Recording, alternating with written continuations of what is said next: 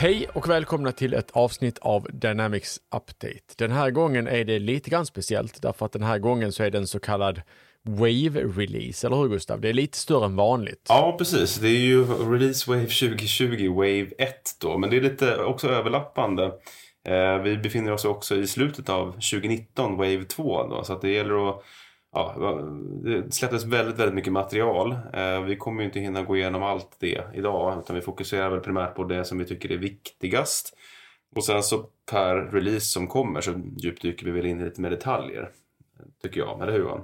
Ja, en, en, sak som kan vara bra, alltså som jag tänkte vi kan börja med, mest för att sätta, liksom, sätta stämningen lite, det är att, att det kan vara bra att känna till det här att bara för att det sätts ett datum på en feature så är den liksom inte skriven i sten. Nej, precis. Den, den, kan, den kan flytta så att saker och ting som liksom slä, skulle ha släppts för några månader sedan och kanske till och med kommit i preview för några månader sedan och skulle ha släppts i GA för liksom i december kan mycket väl komma i april för att den blev inte färdig så då, då blev det så liksom.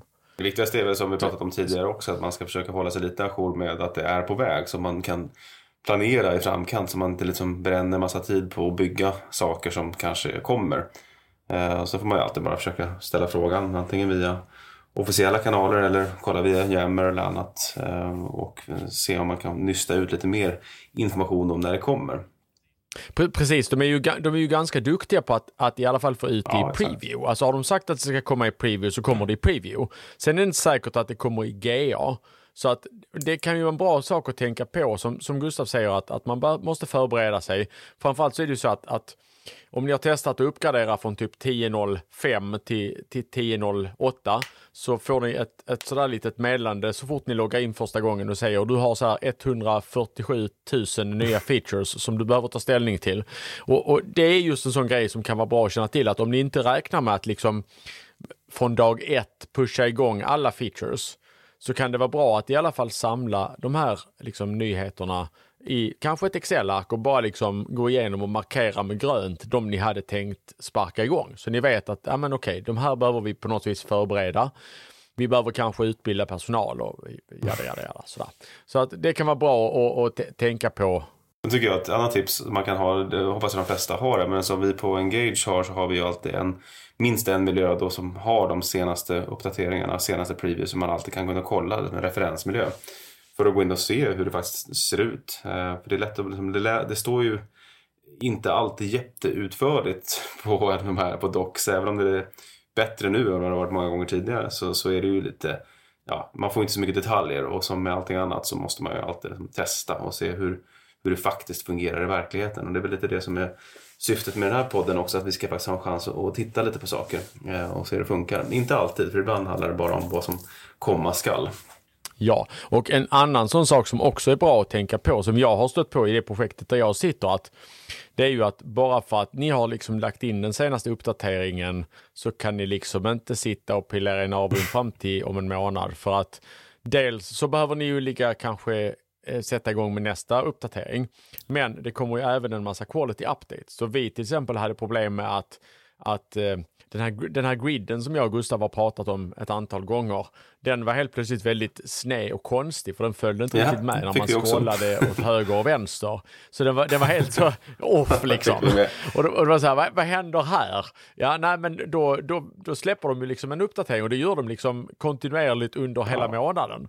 Så det kan mycket väl vara så att du faktiskt, om du ligger hyfsat tidigt på en ny release, alltså säg att, säg att ditt schema passar på så vis att du får den i princip liksom börja köra den från dag ett liksom. Då kommer, ni, då kommer ni att få räkna med att ni kommer få göra ett antal serviceuppdateringar framöver. Ja. För att det det kan som alltid så hänger det ju på tester. Liksom jag, jag har inte stött på någon som ligger så liksom nära en på. Det ska ju mycket till för att man ska verkligen ta den senaste. I alla fall hur det har varit eh, den senaste tiden. Då ska det vara någon, någon feature som man absolut måste ha. Annars är det ju ofta så ligger man ju lite, lite släpande för att dels hinna med testandet. Det beror lite på hur mycket, eh, hur mycket man har, hur mycket anpassningar, hur mycket kringliggande som man måste hinna med att testa. Så att det, det där är en helt annan, en helt, helt poddavsnitt tror jag, att gå igenom vilka eh, hur man ska hantera evergreen helt enkelt. Men, men absolut är det viktigt att, att vara medveten om att det kom, när de här nya featureserna kommer så får man ju räkna med att det kommer improvements och fixar i eh, både hotfixar och i nästa, nästa versioner. Så att äh, test, test, test. Det kan man inte nämna, nämna nog. Ska vi hoppa in i listorna då med, med det vi har plockat ut då från den här enorma äh, Waves? Ja, jag tänkte jag kan börja. För jag har en, jag har en, formu, jag har en favoritformulering från release notesen. Eh, vi nämnde ju vid tillfälle att, att man har ändrat licensieringen, så man har brutit ner Finance and Operations till, eh, till tre olika licenser. Och eh, än så länge så har man ju då implementerat någon typ av varningssystem i produkten som helt enkelt ger dig en varning om du använder en funktion som du inte har, personligen har licens för.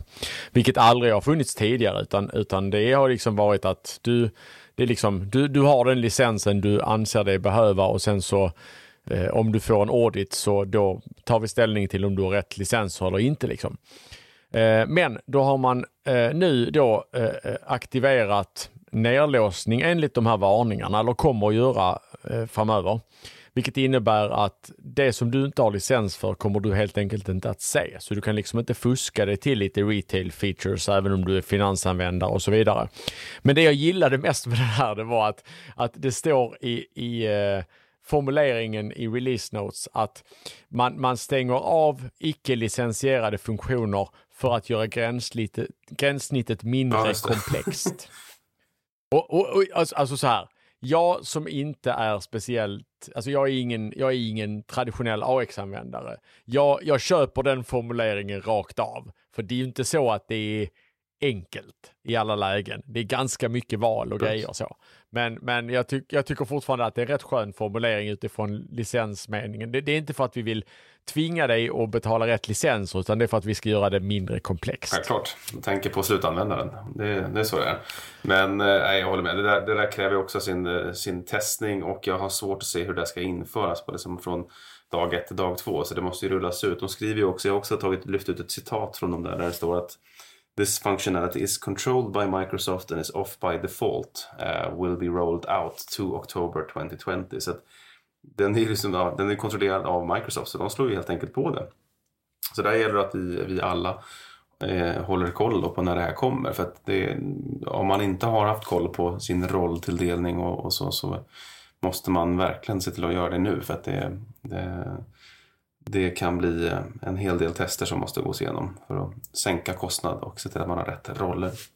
Precis, och det kan vara en sak som faktiskt, eh, som vi har, vi har rekommenderat tidigare också, är att, att har du till exempel utvecklat egenutvecklad funktionalitet så kan det vara vettigt att faktiskt se över exakt vilka liksom, permissions ni behöver för dem, för de styr vilken licens ni kommer att behöva i slutändan. Ja, så det, det, finns faktiskt, det finns faktiskt en viss justeringsmån. Det finns faktiskt en del pengar att tjäna i att faktiskt vara, inte ge mer rättigheter än vad man absolut måste ge. Coolt. Ska jag ta nästa punkt då? Eh, och det är, eh, det här är ju en rätt stor punkt. Jag vet att det här har du tagit upp också. Vi, kommer, vi kanske kan prata lite gemensamt om det. Men vi, vi pratade förut om det här med data lake eh, och eh, tabeller och entiteter. Att den är liksom, det, Microsoft vill göra är ju att gå bort lite grann från det här Bring Your Own Data Warehouse Azure SQL där man pushar ut data då via entiteter till en Azure SQL och snarare trycka på att man använder Data Lake och det här Azure Synapse eh, heter det va? Eh, och där har väl den stora liksom, drawbacken tidigare varit att eh, det bara är aggregerade entiteter. Eh, så alltså inte standardentiteter som man kan bygga själv och så vidare. Eh, med, som rakt mot tabeller. Eh, nu så i, inte direkt i den här februari-releasen då, men vi tyckte väl både du och jag Johan att det här var så pass viktigt ändå att ta upp så att vi tar upp det nu i Wave, även om det kommer i april, ja. april tror jag det stod som planerat datum då. Eh, men, och då är primärt, det som vi pratade om tidigare var ju att då är det tabeller, alltså regelrätta tabeller som man då publicerar i near real time, alltså inte, inte real time men near real time. Jag vet inte om det betyder fem minuter eller en kvart men det kan ju inte vara mer, mycket mer med det. Eh, tidigare när de pratade entity store och också sa near real time så var det uppåt en kvart tror jag. Eh, förhoppningsvis är det snabbare än så.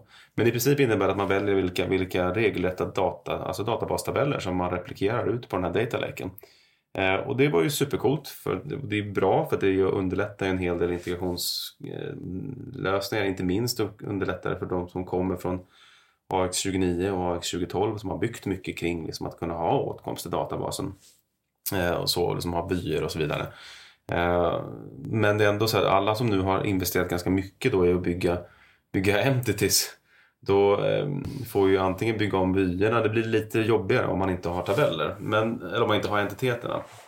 Men sen nu såg jag, läste jag lite eh, mer noggrant och då har de lagt till då att man även kommer kunna liksom, publicera entiteter, eh, entities in finance and operations apps. Och att man kan välja vilka entitet man vill ha ut. Eh, men det, det det står då är att systemet identifierar de underliggande tabellerna och håller då datat refreshat. Så det jag tolkar det här som, det här, och det här är ju en feature som vi inte har sett ännu.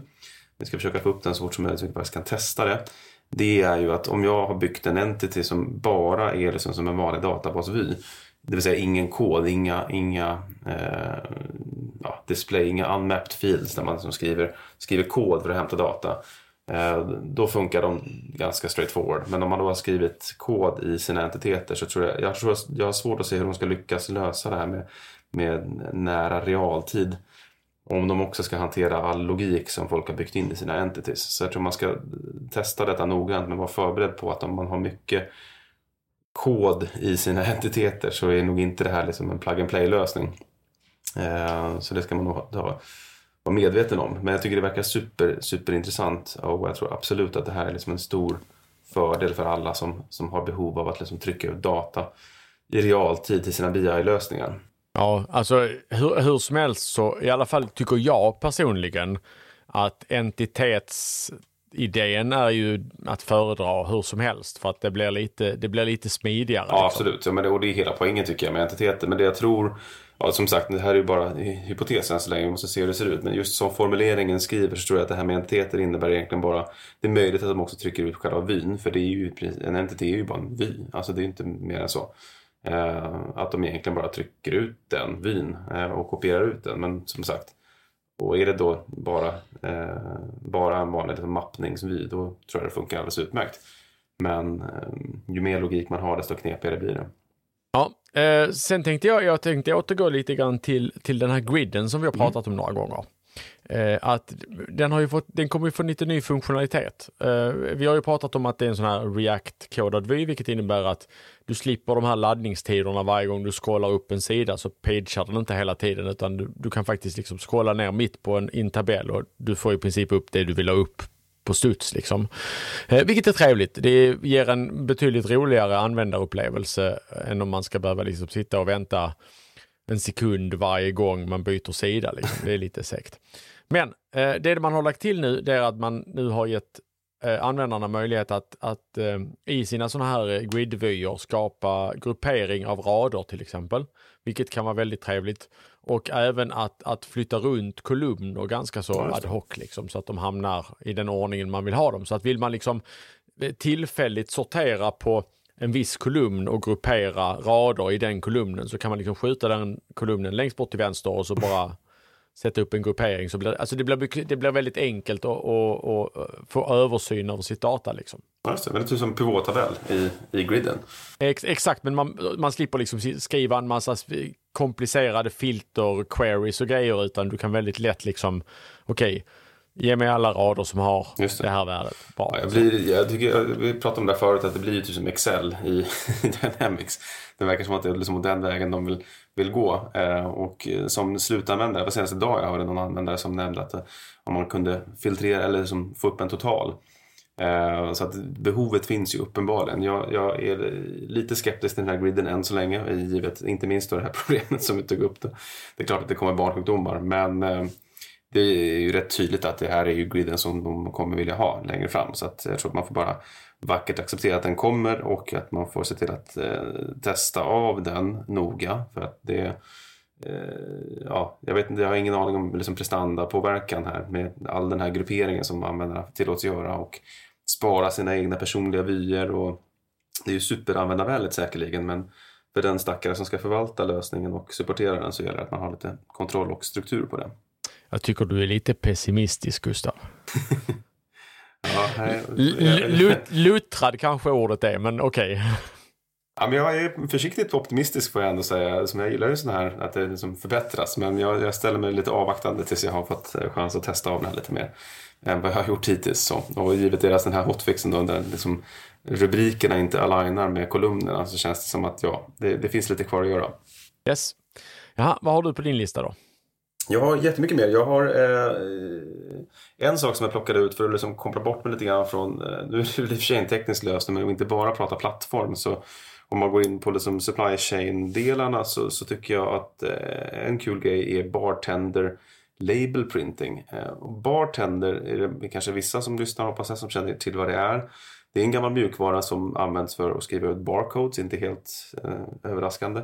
Jag satte upp den där för flera eh, gamla AX-lösningar med liksom olika ISV. Men det är i princip, man, man kastar in liksom en, en textfil till den här bartendertjänsten som trycker den ut och den pratar med alla Zebra, med printers eller Image, alla de här olika printerleverantörerna, eh, etikettskrivarna, där det är liksom en hel vetenskap i sig att hantera de här printerspråken som, som Zebra använder, eh, ZPL och allt möjligt. Och det här har ju alltid varit en utmaning för cloud-baserat. Hur ska man få ner det här till den lokala skrivaren utan att skapa massa latency och behov? För det måste ju gå fort. Det kan inte vara så att man kan inte vänta på ett batchjobb som ska gå när man ska få ut en etikett på, på lagret. För det, liksom, det är inte hållbart.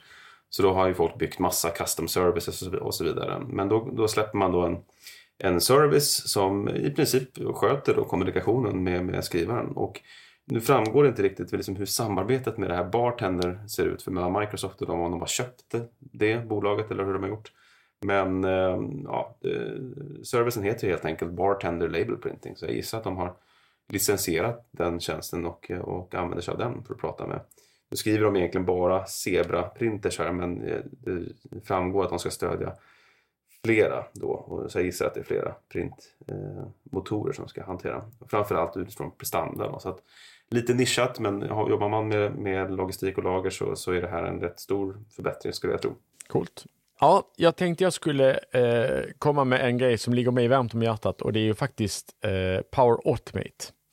Eh, man har nämligen numera, eh, man kommer numera att bygga in en möjlighet direkt i gränssnittet i Dynamics att trigga en Power Automate Flow.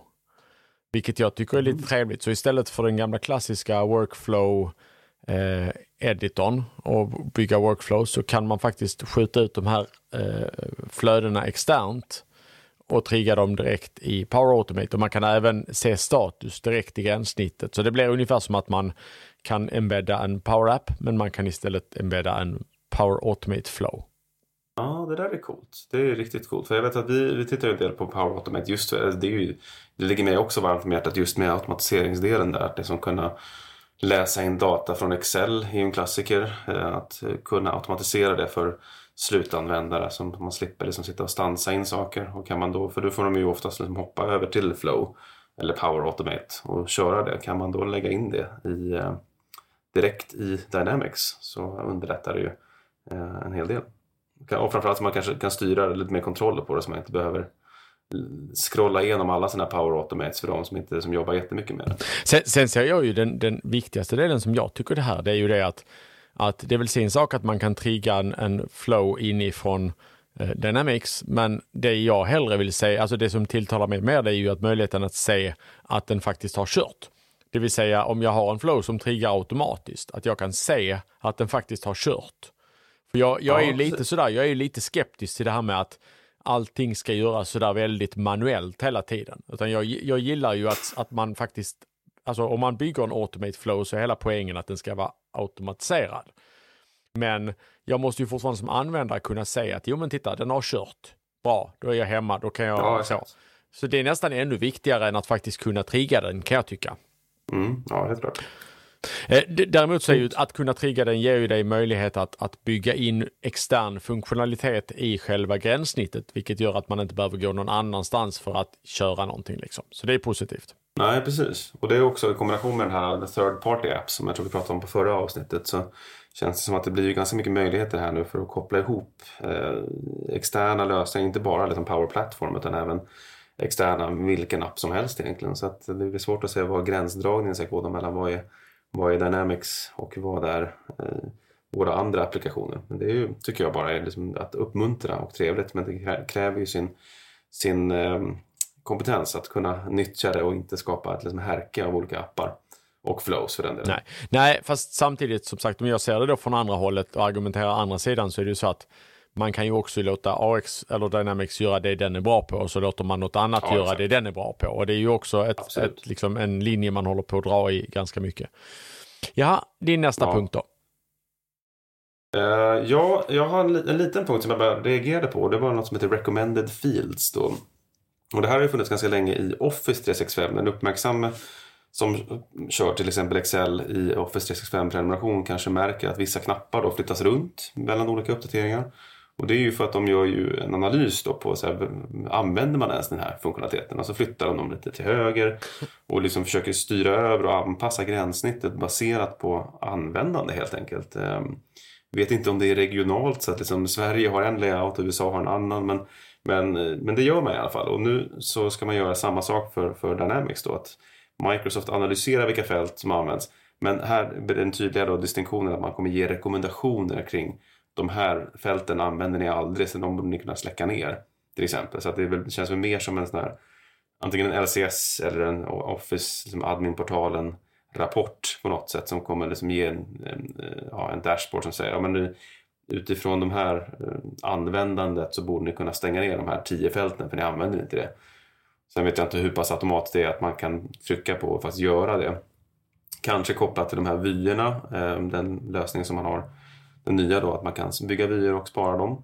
Eh, men jag tycker det är lite intressant för då får man ännu mer metrics eh, att jobba med, vilket underlättar ganska mycket, inte minst i implementationsprojekt tänker jag mig. Att man kan liksom försöka dra nytta av best practice. Vilka, liksom, vad, är det för, vad använder man för någonting egentligen? För det är ju väldigt, väldigt många eh, fält i olika formulär som man faktiskt aldrig, aldrig rör. Nej, och som jag antydde innan så, så är det just det att, att alltså gränssnittet tror jag i vissa fall mår bra av att bli lite enklare. Eh, och, och, det är i alla fall erfarenheten jag har från de projekten som jag har varit involverad i. Man lägger väldigt sällan energi på att göra den här analysen under själva projektet. Utan, utan Nej, man, man, det är så här, ja, men vi, vi låter det vara igång för säkerhets skull, för det skadar ju inte. Men, men Nej, jag är ju lite sådär att men om du har en människa vars enda uppgift är att stansa fakturor, nu var det kanske ett dåligt exempel, men säg att, att de, ba, de bara gör det, då behöver de ju en väldigt begränsad upplevelse av Dynamics. Liksom. Ja, absolut. Och, och, eh, Eller så behöver de en, en, ett flow. Ja, till exempel. Eller jag menar, vi kan ta exemplet, vi hade en kund för något år sedan som, som hade en, en hel avdelning med folk som bara satt och svarade i telefon och tog emot ordrar manuellt. Och det är ju samma sak där, att se då till att de har ett så optimerat gränssnitt för ordermottagning som möjligt och se till att bara släcka bort allting som inte behöver vara där. Liksom. Ja, exakt. Ja, verkligen. Vad har du på din lista då? Du har en hel, en hel drös här, men eh, ja, jag vet inte om alla är... Nej, nej de, de är inte så viktiga. Men jag, jag tänkte jag skulle ta upp en punkt här. Eh, och, och, det är lite grann för att hedra det faktum att, att du och jag har fått en ny kollega i veckan som jobbar ganska mycket mm. med, med POS. Eh, så, så, så, då tänkte jag att han, han kunde få en punkt på listan faktiskt. Eh, ja, och, och, det är faktiskt en sak som jag blev lite konfunderad över när jag, när jag var involverad i ett POS-projekt och det var ju att man behövde ett speciellt användare-id för att logga in i POS-klienten. Även om man hade ett Azure AD-konto så kunde man inte logga in i POS-klienten med det. Det kan man numera. Ja, just det. Jag, jag, förstår ju tanken bakom att om man har liksom användare som kanske är visstidsanställda eller som, som inte liksom är med i den ordinarie organisationen så är det enkelt och smidigt att ge dem en liksom worker-inloggning. Men det finns ju också rätt många människor som faktiskt är med i organisationen och som då skulle kunna logga in. Ja, precis.